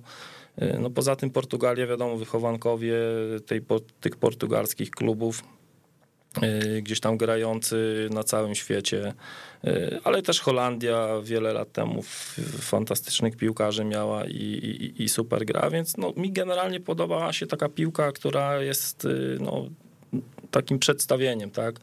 Gdzie, gdzie przychodzą ludzie, oglądają to i, i się cieszą i, i po prostu mają frajdę z tego, że patrzą na, na, na dobrą piłkę. Dlatego chyba właśnie najbliżej mi do, do, tej, do tej piłki portugalskiej, do tej piłki hiszpańskiej yy, w tym okresie, kiedy, kiedy mieliśmy ten lockdown spowodowany pandemią, no było dużo czasu na to, żeby, yy, żeby coś ze sobą zrobić z tym czasem, który, który po prostu nagle się pojawił, bo nie było treningów. Ja no myślę, że tutaj dobrze ten czas wykorzystałem, bo skończyłem kilkanaście różnych szkoleń tym czasie. No przede wszystkim były to szkolenia, które pochodziły gdzieś tam z Portugalii, z Hiszpanii i naprawdę no, mega dużo y, fajnej, fajnej wiedzy zdobyłem. Mhm, no właśnie, co byś polecił może naszym słuchaczom, bo e, brałeś udział w Barsa Innovation Hub? Tak, no to był taki czteromiesięczny kurs y, w formie online. Ten kurs składał się z trzech y, mniejszych kursów a każdy z tych kursów składał się z czterech modułów i ja się zapis, zapisując się na ten, na ten kurs, nie spodziewałem się, że to będzie aż tak obszerny, obszerny kurs. No całe szczęście, że była ta pandemia i było trochę czasu, żeby to skończyć, bo no, jak przeczytałem, że jest miesiąc czasu na zaliczenie jednego kursu, no to tak mówię, kurczę, miesiąc czasu to jest mega dużo czasu, a okazało się, że wcale, wcale tak dużo tego czasu na, y, nie było. Y, no, ten kurs generalnie, tak jak mówię, składa się z trzech podkursów. Tam w pierwszym była filozofia Barcelony, podstawy teoretyczne, naukowe, jak oni podchodzą do procesu treningowego, do gry i tak dalej. Y, drugi kurs y, mówił już o tym, drugi i trzeci mówił o tym, co i w jaki sposób trenować, czyli było tutaj właśnie przedstawienie tego treningu strukturalnego, o którym też tutaj w jednej z audycji mówił y, trener Adrian Buszta, tak, bo on tam, Krystian Buszta, no. Przepraszam, y, Buszta, bo też opisał to w tej swojej książce y, Autor, Autoorganizacja, także tutaj też w tym kursie było to, było to pokazane. No i każdy z tych modułów kończył się pracą zaliczeniową. To były różne prace, to były prezentacje w PowerPoincie, jakieś mm, prace opisowe, y, przygotowywanie środków treningowych, to wszystko było później oceniane. Y, No i na koniec, jak zaliczyło się wszystkie te małe etapy, był egzamin, był test taki końcowy do każdego z tych trzech do każdego z tych trzech kursów. y, To było 20 pytań, różne tam wybo- pytania wyboru, y, wielokrotnego wyboru. Także taki był dosyć, dosyć ciekawy ten test. No i na koniec trzeba było jeszcze zdać test ze wszystkich trzech, taki łączny i napisać pracę, pracę zaliczeniową. No dodatkowe wyzwanie no to było takie, że to trzeba było wszystko zrobić w języku angielskim, więc, więc, więc było trochę, było z tym trochę zabawy. Yy, No i tak jak mówię, no, nie spodziewałem się, że to będzie aż tak obszerne, bo to było kilkaset stron yy, dokumentów różnych do czytania, kilkanaście minut różnych filmów, więc naprawdę no, bardzo, bardzo wartościowa rzecz. Mhm. Mm, Powiedz jeszcze, ile kosztował ten kurs? Yy, To, to akurat tam w Barca Innovation Hub jest tak, że nowy użytkownik może od razu liczyć na dobre rabaty, więc yy, ten kurs kosztował w okolicach 2000. Złotych. Tak, tak. Mhm. E, I polecasz generalnie. mm, Gdzieś tam pamiętam, jak opowiadałeś, że bardzo, bardzo, e, bardzo wartościowe. To. No tak, je- jeżeli, jeżeli ktoś mówi, jeżeli ktoś dysponuje czasem i ten jego angielski jest na takim poziomie, że nie będzie się męczył tłumacząc, to na pewno, to na pewno tak. Y, Myślę, że na pewno z tego kursu może dużo wyciągnąć. Natomiast nie wiem, czy mogę reklamować, ale, ale jest, też, jest też taki portal, który oferuje szkolenia w języku angielskim, takim prostym angielskim i to są takie szkolenia, które można w ciągu y, dwóch, trzech dni ukończyć, ale naprawdę bardzo dużo fajnych tematów, bo jest tam i y, taki wstęp do periodyzacji taktycznej i jest też szkolenie dotyczące właśnie tych ograniczeń, jest, są szkolenia dotyczące właśnie małych gier, jakie można budować, jak, jak poszczególne parametry tych gier wpływają tam na intensywność, na, y, na, na powtarzalność pewnych y, działań y, takich techniczno-taktycznych, także mega dużo ciekawych kursów tam jest, no tam też udało mi się Jak się nazywa portal? To jest adres strony, to jest. mm, Kurczę, w tej chwili. Załączymy. Załączymy, no załączymy. To jest Soc- Soccer Hub generalnie, natomiast, natomiast nie pamiętam w tej chwili dokładnie, jak ten adres jest bezpośrednio na tą stronę. No tam też y, miałem przyjemność uczestniczyć w takim kursie dotyczącym analizy, y, analizy gry. To był taki troszeczkę bardziej rozbudowany kurs. Y, I tam mieliśmy część zajęć z profesorem Castello, który, który był jakby opiekunem tego kursu. Musieliśmy y, w ramach zaliczenia przeprowadzić analizę jednej części, jednej połowy meczu z Ligi Mistrzów. Później każda grupa to, y, każda grupa to prezentowała. No i akurat ta prezentacja, którą nasza grupa przygotowała, spodobała się na tyle mm, pr- profesorowi, że umieścił ją jako przykładowa prezentacja y, już dla następnych kursantów, czyli są tam trzy takie przykładowe prezentacje, jedna z nich jest nasza, także to też dla nas była y, frajda i wyróżnienie, że no, zrobiliśmy coś, coś, coś fajnego. Czy twoim zdaniem możemy odtworzyć w Polsce proces szkolenia taki, jaki e, właśnie proponują Portugalczycy czy Hiszpanie? Ja myślę, że nie musimy odtwarzać, bo ja pamiętam y, jeszcze z 10 lat temu taka, piłk- taka książka się pojawiła, Piłka Nożna Jutra. To, była, to było takie bezpośrednie tłumaczenie z języka niemieckiego książki, którą wydał Niemiecki Związek Piłki Nożnej. My byliśmy wtedy na y, półfinale y, turnieju z podwórka na stadion w Kluczborku. Y, I wówczas właśnie trwały prace nad tą książką i właśnie takie było dosyć zabawne, bo chłopcy, którzy uczestniczyli w tym, w tym turnieju, jakby byli fotografowani w różnych sytuacjach, y, ale było to dokładne odwzorowanie tego, co znajduje się w niemieckiej książce, czyli, czyli jak w niemieckiej książce dziecko stało z piłką do góry, no to tu też musiało stać z piłką do góry, tak? I, i, i mówię, to było dla mnie takie zabawne, no bo skopiowaliśmy jakby jeden do jednego niemiecką książkę, y, i ja uważam, że my nie, nie możemy skopiować tego, co jest w Hiszpanii i Portugalii, bo wiadomo, że my się różnimy y, jako ludzie. Jak się pojedzie do Hiszpanii, do Portugalii, no to widzimy, że ludzie tam generalnie chyba nie za bardzo się spieszą.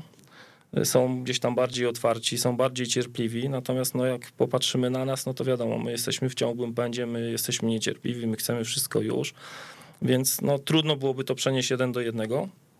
Natomiast myślę, że my po prostu powinniśmy się pewnymi rzeczami inspirować bo wszędzie można znaleźć coś, coś ciekawego, coś wartościowego, ale powinniśmy jednak iść swoją drogą, bo naprawdę mamy wielu wspaniałych trenerów w Polsce i jeżeli ktoś mówi, że polscy trenerzy są słabi, no to ja się z tym, ja się z tym nie zgodzę. Yy, i my możemy zbudować po prostu coś swojego, coś, co będzie dobre dla naszych warunków, infrastrukturalnych, no nie wiem, pogodowych, tak, bo my też y, nie będziemy cały rok trenować tak jak w Portugalii, bo mamy zupełnie inny klimat. Także możemy zrobić coś swojego na bazie tego, co robią inni, po prostu inspirując się, wybierając to, co, co dla nas byłoby wartościowe. A co, gdzie byś widział różnicę w takim razie? Różnice w... To względem tej inspiracji właśnie z Hiszpanii. Skoro nie skopiować, to co, co, co zedytować? Ja myślę, że Chodzi mi o to, żebyśmy nie kopiowali jeden do jednego, tak, wszystkiego, że no tam jest tak, no to u nas też jest tak, bo po prostu mogą być jakieś y, rzeczy, które no których nie jesteśmy w stanie zrobić. No w tej, w, musiałbym się tutaj gdzieś jakoś bardziej zagłębić y, w, szcze, w szczegóły, żeby, żeby, żeby coś takiego znaleźć. Natomiast y, chodzi mi po prostu takie no, bezsensowne kopiowanie, że tam jest tak, no to bierzemy wszystko i robimy u nas tak samo. No i na pewno będzie super, nie? No myślę, że tak, myślę, że tak, y, myślę, że tak to nie powinno wyglądać. No, natomiast mówię, samo już to podejście, właśnie ten, to środowisko treningowe o, o, bazujące na grze, realne warunki, to myślę, że to jest coś, co po prostu możemy wziąć i możemy na tym sobie spokojnie pracować. Mhm. Powiedz, u ciebie twoja przygoda zaczęła się chyba od Kerwera e, i e, dzisiaj z perspektywy czasu, jak patrzysz na to, czasy się zmieniły, no zmieniło się wiele w piłce, tak jak nawet e, teraz to, o czym sobie mówimy, pokazuje, że bliżej ci do Półwyspu Iberyjskiego niż do Holandii. Mm, czy dzisiaj jeszcze z jakichś zagadnień z Kerwera korzystasz, czy nie wiem, nie zgadzasz się z tym jednak, e, co przez lata stosowałeś?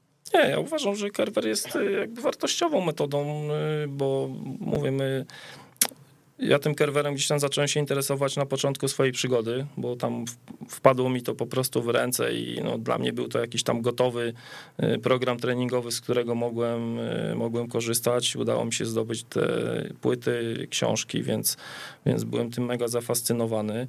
Y, I no, myślę, że kilka lat, kilka lat gdzieś tam na tym bazowałem. Oczywiście to dopasowywałem do, do tego, co, co potrzebuję. E, natomiast w tej chwili myślę, że gdybym, gdybym miał możliwość, to korzystałbym z tego kerwera, ale jako dodatkowy trening dla, dla zawodników. E, jako, nie jako taka jedna, powiedzmy, z trzech jednostek w tygodniu, tylko taka dodatkowa jednostka, e, w której, w której po prostu oni mogliby pewne rzeczy, pewne elementy techniczne gdzieś tam sobie doskonalić z wody i tak dalej. Jako taki trening, powiedzmy, bardziej indywidualny indywidualny. Czyli narzędzia. Tam narzędzia. Szlifował. E, moje zespoły cechuje chęć gry w piłkę. Wychodzę z założenia, że każdy zawodnik na boisku chce być przy piłce, a jeżeli chwilowo nie może przy niej być, to wspiera partnera, który ją posiada. Staram się dawać zawodnikom poczucie bezpieczeństwa i świadomość, że popełniając błąd nie spotkają się z moją krytyką. To twoje credo, możemy tak powiedzieć? No myślę, że są to słowa, które na pewno są ważne w tym, co teraz robię. Y, no ja wychodzę z założenia, że wychodzimy na boisko jako zawodnicy po to, żeby się dobrze bawić, no bo nie wyobrażam sobie, że ktoś przychodzi na, y, na mecz za karę, że po prostu nie chce grać, a musi.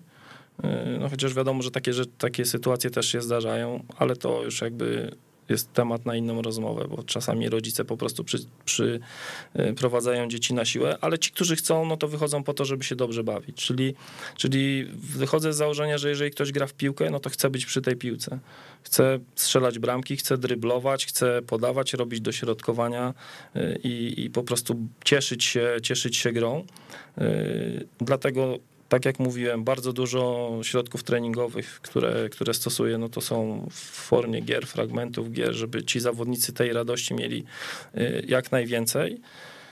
No i to, co powiedziałeś, y, no nie, krytyku, nie, nie krytykujemy zawodników, tak? No staramy się, tak jak mówiłem wcześniej, dać im tą autonomię i po prostu tą przestrzeń do działania, bo ja pamiętam sam, jak grałem w piłkę i czasami zdarzało się, że trenerzy gdzieś tam z boku stali i krzyczeli. Zresztą ja też na początku e, też na początku to robiłem, bo chyba to każdy młody trener gdzieś tam ma takie małe grzeszki e, na sumieniu, że, że czasami na tych zawodników gdzieś tam krzyknie albo ich skrytykuje. No jest to trudne czasami się powstrzymać, natomiast, natomiast to jest bez sensu, bo to jakby nie ma dla zawodnika żadnej wartości, wręcz przeciwnie, no to powoduje, że zawodnik patrzy na ciebie nie już na jako tego przyjaciela, który, który chce pomóc, tylko na tego, który po prostu na niego gdzieś tam krzyczy i, no i, i wyładowywuje swoją, swoją złość. No tak naprawdę y, wszystko, co zawodnik robi źle, no to myślę, że to jest po części wina trenera, no bo naszym zadaniem jest ich nauczyć, żeby robili to dobrze. Kiedy jeździsz na turnieje, a trochę na te turnieje jeździsz, no nie zgadzasz się z takim zachowaniem, czy rodziców, czy trenerów, prawda? Zwracasz czasami uwagę? Wiesz co, zdarza mi się zwracać uwagę, natomiast y, zanim podejdę, to też y, obserwuję sobie chwilę dłużej, bo y, no bo jak sam wiesz, są już ludzie, których ciężko zmienić, ale też raczej jeżeli podchodzę, to też na zasadzie takiej, żeby pogadać po prostu, może trochę odwrócić uwagę trenera od tego, co się, co się dzieje na boisku, albo po prostu zainspirować go i, i, i mu na przykład powiedzieć, zapytać go, no co by się na przykład stało trenerze, jakby trener przez jeden mecz nic chłopakom na przykład nie mówił. Nie? Czy próbował trener tak zrobić?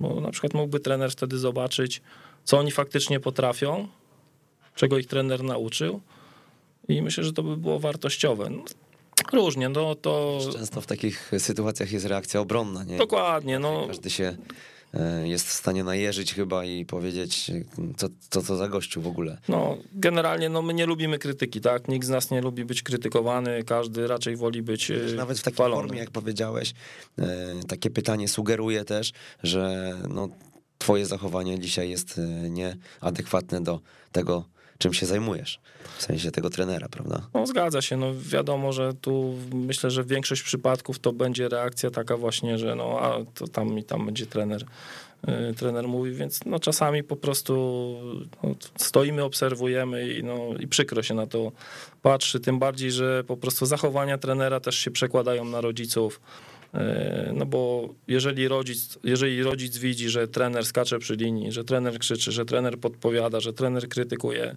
no to dla nich jest to jasny sygnał. My możemy robić to samo, tak? My możemy robić to samo, no bo jeżeli trenerowi zależy na naszych zawodnikach i on tak się zachowuje, a nam też zależy na naszych dzieciach, no to my możemy robić to samo, tak? Więc to jest jakby taka spirala, która się nakręca i tu świadomość trenerów jest po prostu mega ważna, żeby oni wiedzieli to, co mówiłem na początku, że proces szkolenia młodych zawodników to nie wynik, tylko, tylko rozwój. Jeżeli już jakby tą barierę pierwszą złamią, to na pewno tych takich negatywnych zachowań y, będzie mniej.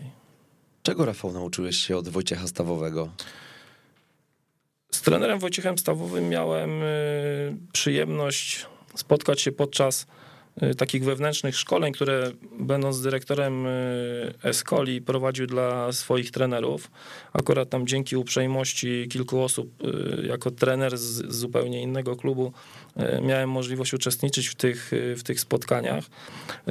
No dużo trener stawowy mówił o taktyce. Myślę, że on był taką pierwszą osobą, która Y, mocno zainteresowała mnie tymi tematami y, taktycznymi.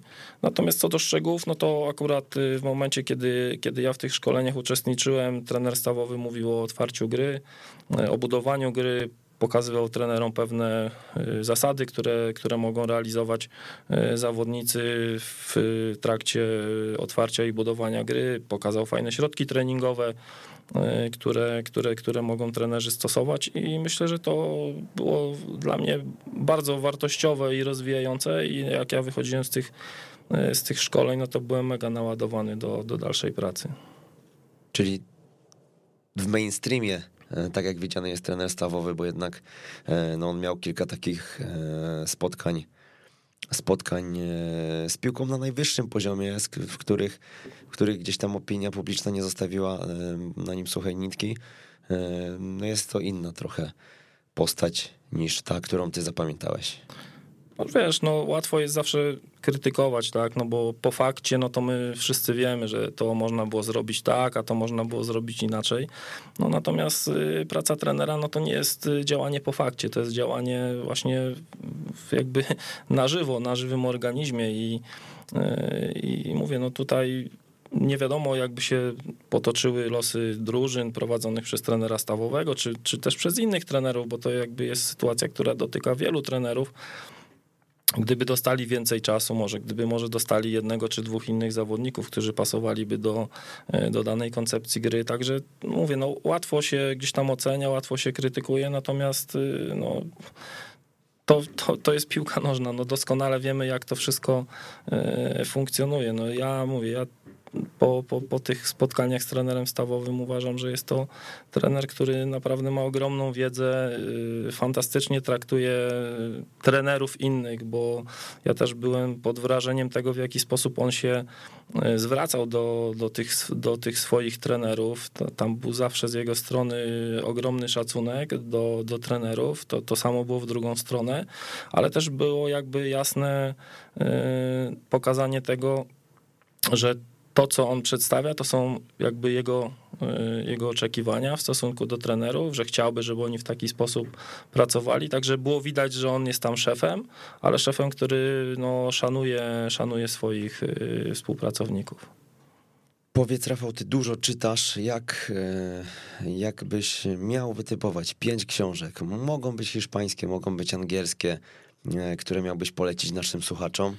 Jakie to by były tytuły? Wiesz co, właśnie tutaj zastanawiałem się i tak nawet przeglądałem tą swoją biblioteczkę i mega trudno było mi wybrać y, coś takiego, co, co mógłbym naprawdę polecić. I jedna pozycja, no to wiadomo, że y, jakby z automatu tu wchodzi, bo tutaj rozumienie i nauczanie gry Pawła Grycmana, no to jest to jest, y, to jest książka, która no, moim zdaniem po prostu obowiązkowa lektura dla każdego, kto, kto chce dobrze pracować w piłce nożnej i tutaj tu na pewno polecam i sam już kilka razy to czytałem, nawet tutaj przygotowując się do tego, y, do tej rozmowy z tobą, też do tej książki zaglądałem, wiele tutaj też treści, które, które przekazałem, no, pochodzą bezpośrednio czy pośrednio z książki Pawła. Druga książka, taka stricte piłkarska, to jest periodyzacja taktyczna, logika z innego świata Tomka Tchórza.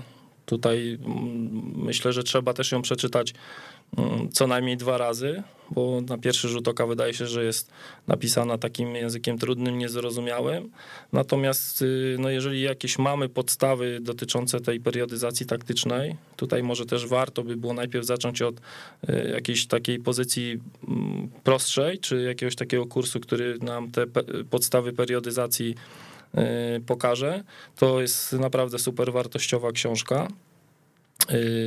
I trzecia pozycja, taka polska, którą chciałem polecić, to jest e, książka profesora Hucińskiego, Współczesna pedagogika rodziców i nauczycieli w aktywności psychologicznej dziecka.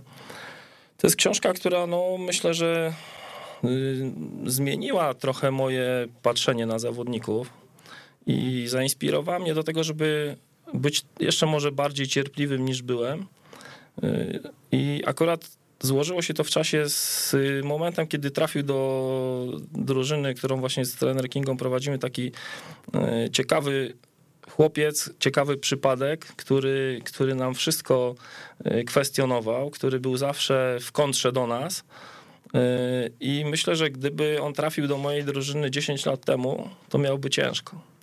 Miałby ciężko. Natomiast tutaj po, po tym właśnie jak zapoznałem się i z książką i miałem przyjemność też z Tomkiem Wilczewskim kilka razy rozmawiać i jakby poznać ich punkt widzenia na, na podejście do zawodnika, no to, to ten zawodnik, no może nie powinienem tego mówić, ale on stał się naszym naprawdę takim małym przyjacielem i my z nim naprawdę mamy fantastyczne relacje. I naprawdę warto, warto po prostu być cierpliwym, tak? Czyli to jest taka trzecia pozycja, którą bym, yy, którą bym polecił. No przy okazji Pozdrawiam wszystkich moich zawodników, bo oni na pewno będą tego słuchać, więc ich e, serdecznie pozdrawiam, tych wszystkich maluchów i tych starszych. I dwie książki, e, dwie książki, które, które nie są polskie. Pierwsza to jest e, książka Horsta Wayna, Developing Game Intelligence in Soccer. Jest to, jest to fajna pozycja może troszeczkę starsza, natomiast, natomiast dużo ciekawej E, ciekawej wiedzy na temat rozwoju inteligencji zawodnika i, i książka portugalska przetłumaczona na język angielski, której autorami są Israel Teoldo, Guilherme Jose i Julio Garanta, to jest Training Football for Smart Playing. I ta książka mówi właśnie o takim podejściu portugalskim. Tam są między innymi opisane fundamenty, e, fundamenty gry, o których e, Mateusz i Tomek Tchórz pisali w swojej książce Dorastanie w grze. Także, e, także to, są, to jest takich pięć pozycji, które z czystym sumieniem mógłbym polecić. Super. Powiedz Rafał, jakich błędów przy tworzeniu środków treningowych trzeba unikać twoim zdaniem? No myślę, że definiowania niewłaściwych celów. Bo często zdarza się, że trener, y, budując środek treningowy, to co już wcześniej y, mówiliśmy, daje zawodnikom cel, że waszym celem jest wymiana 10 podań. I teraz y, ten środek treningowy niczego nie uczy zawodników w kontekście gry. Tak? Albo środek treningowy, w którym Waszym celem jest podanie piłki do zawodnika ustawionego w tamtej strefie. No i puszczamy taką grę i broniący, znając ten jakby cel, zaczynają koło tego zawodnika biegać i zabijają tą grę. Tak, czyli e, gdyby tutaj trenerzy zastosowali czy wybrali inny cel gry, cel, który wynika właśnie z celów gry, tych, które są w atakowaniu e, i bronieniu, no to ta gra miałaby sens. Natomiast y, zdefiniowanie gry z błędnym celem powoduje, że, że ta gra po pierwsze nie uczy zawodników y, w kontekście gry, czyli warunki te są nierealne i nie zdarzą się w meczu. No a po drugie, łatwo takie, takie środki treningowe po prostu zabić.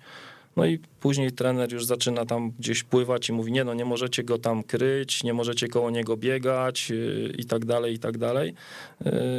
No po prostu zły, źle zdefiniowany cel, cel gry. A ty masz swojego idola takiego szkoleniowego? Jest ktoś, kim się inspirujesz i nie wiem, oglądasz namiętnie mecze tego zespołu? Nie, czy, czy idola to chyba nie, idola nie mam. Natomiast podobają mi się drużyny, które grają w, w piłkę. No, na pewno Pep Guardiola jest takim trenerem, który, którego zespoły no, grają grają ciekawie, a przy okazji on jest trenerem, który jakby tworzy, tak? To nie jest trener, który e, gdzieś tam w większości korzysta z, z, pracy innych, tylko on cały czas gdzieś tam stara się e, wymyślać coś nowego i, i, próbuje, próbuje y, no, zrobić y, takie, takie środowisko dla tych swoich zawodników, żeby oni zawsze potrafili przeciwnika zaskoczyć i widzimy, że w każdym sezonie ten Manchester City gra trochę, trochę inaczej, że zawsze tam widać jakieś nowe, nowe pomysły trenera. Także myślę, że na pewno Guardiola jest kimś, kto, kto, kto, kto daje taką fajną jakość. Mhm. A powiedz jeszcze, jeżeli chodzi o um, źródła wiedzy, jeszcze cię zapytam, gdybyś miał komuś e, coś polecić tutaj e, poza książkami, poza tym tematem, e, no, tym bardziej szkoleniowym, kursowym, jest coś takiego, co no, zdecydowanie powiedziałbyś tak, to wybierzcie, bo to jest coś, co każdy też powinien przejść, czy, czy raczej to jest suma po prostu różnych inspiracji z różnych miejsc? Myśl, myślę, że tych szkoleń y, było tak dużo, że ciężko by było wybrać jedno czy dwa, które tam powiedzmy dają no, mega dużą wartość. Tak jak mówiłem, na tym Soccer Hubie jest bardzo dużo fajnych szkoleń. Tam myślę, że każdy znajdzie coś dla siebie. No wiadomo, że to, co wy robicie, y, te szkolenia, które wydajecie trenerom, one też, y, one też są na bardzo fajnym, wysokim poziomie i, i, i tutaj też jest interakcja z tym uczestnikiem. To nie jest tak, że y, odpalamy, słuchamy i się rozłączamy, tylko zawsze jest to na zasadzie takiej, że ok, słuchamy, ale później coś robimy, później to jest w jakiś tam sposób y, sprawdzane. Też nikt nas do tego nie zmusza, bo ok, możemy posłuchać, wyłączyć i, i jakby zapomnieć o tym, ale możemy się zaangażować. I tak jak miałem ostatnio okazję uczestniczyć w takim szkoleniu, y, które było organizowane przez Akademię Trenerską i tam byli przedstawiciele różnych związków sportowych, y, trenerzy, edukatorzy z różnych związków sportowych i uczyliśmy się właśnie na temat tego, jak uczyć dorosłych, żeby to było efektywne.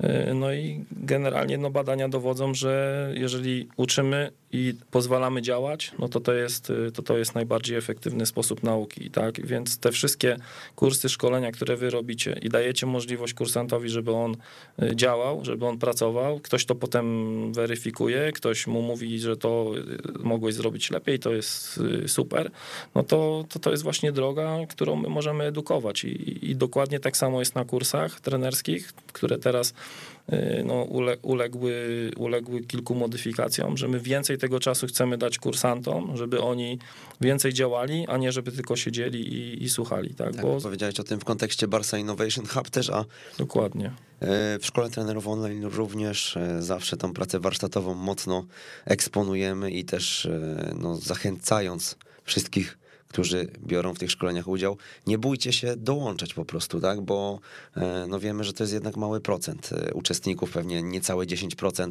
tych, którzy wejdą do pokoju, pokażą swoją pracę, ale ja uważam też, tak jak e, Rafał ty, że te osoby, które skonfrontują się i mm, no, no zmuszczą się po prostu na żywo, na, to, na tą chwilę spotkania z prelegentem, będąc też do jego dyspozycji do jakichś tam dodatkowych paru pytań, e, uzyskując feedback realnie wobec tej pracy, którą oni wykonali, one zyskują na tych szkoleniach e, najwięcej. Jaka mała rzecz w treningu czyni dużą zmianę, tak już tytułem końca? Myślę, że świadomość trenera. No nie taka mała rzecz. To jest, no to jest, myślę, myślę, że to jest, myślę, że to jest y, no, mała, mała rzecz, y, mała rzecz i, i zarazem, y, i zarazem wielka rzecz, ale ta świadomość trenera, że punktem wyjścia do treningu musi być zawsze gra. No może tak, jakbyśmy mieli to troszeczkę bardziej uszczegółowić, no to właśnie to, że dla nas gra powinna być punktem wyjścia do treningu, do środka treningowego, do gry, czyli mamy grę, mamy cele gry w atakowaniu, w bronieniu. Możemy zawodników y, uczyć zasad gry czy fundamentów gry, bo to różnie jest nazywane. Y, I świadomość, że te działania techniczno-taktyczne, czyli te narzędzia, one są na samym, na samym końcu tej, y, tej ścieżki. Czyli wyjdźmy od gry, przez cele gry, przejdźmy przez zasady y, do narzędzi i, i, no i budując, budując y, środki treningowe, po prostu pamiętajmy o tym, żeby one były zgodne z tym, co jest na boisku. Całe to nasze spotkanie toczy się wokół celu. Powiedz, jaki jest twój cel w piłce?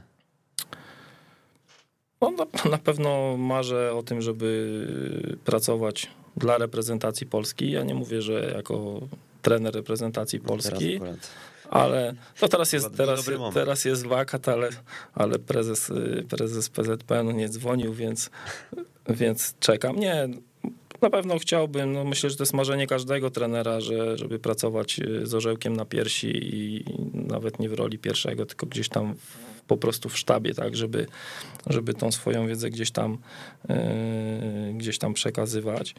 y, i, i z, tymi, z, tymi, z tymi zawodnikami pracować. Y, No na pewno z takich, z takich planów, celów, no to chciałbym kiedyś w przyszłości bliższej lub dalszej podzielić się swoją wiedzą w formie jakiejś, nie wiem, książki z trenerami.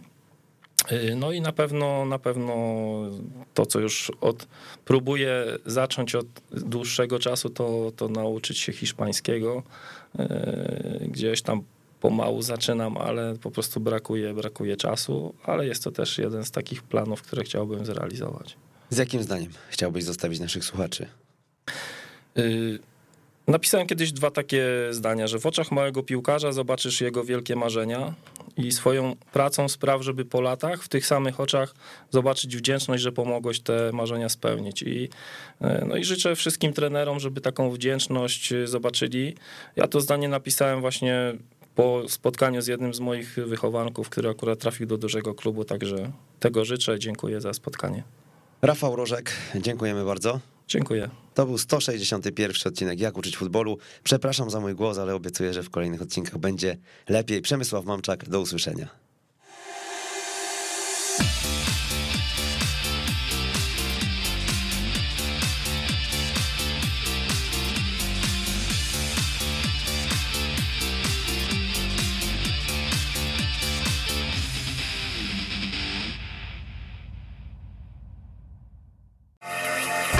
Doliczony czas spotkania, rzut rożny dla londyńskiej Chelsea. W narożniku Eden Hazard, dośrodkowanie na pole karne.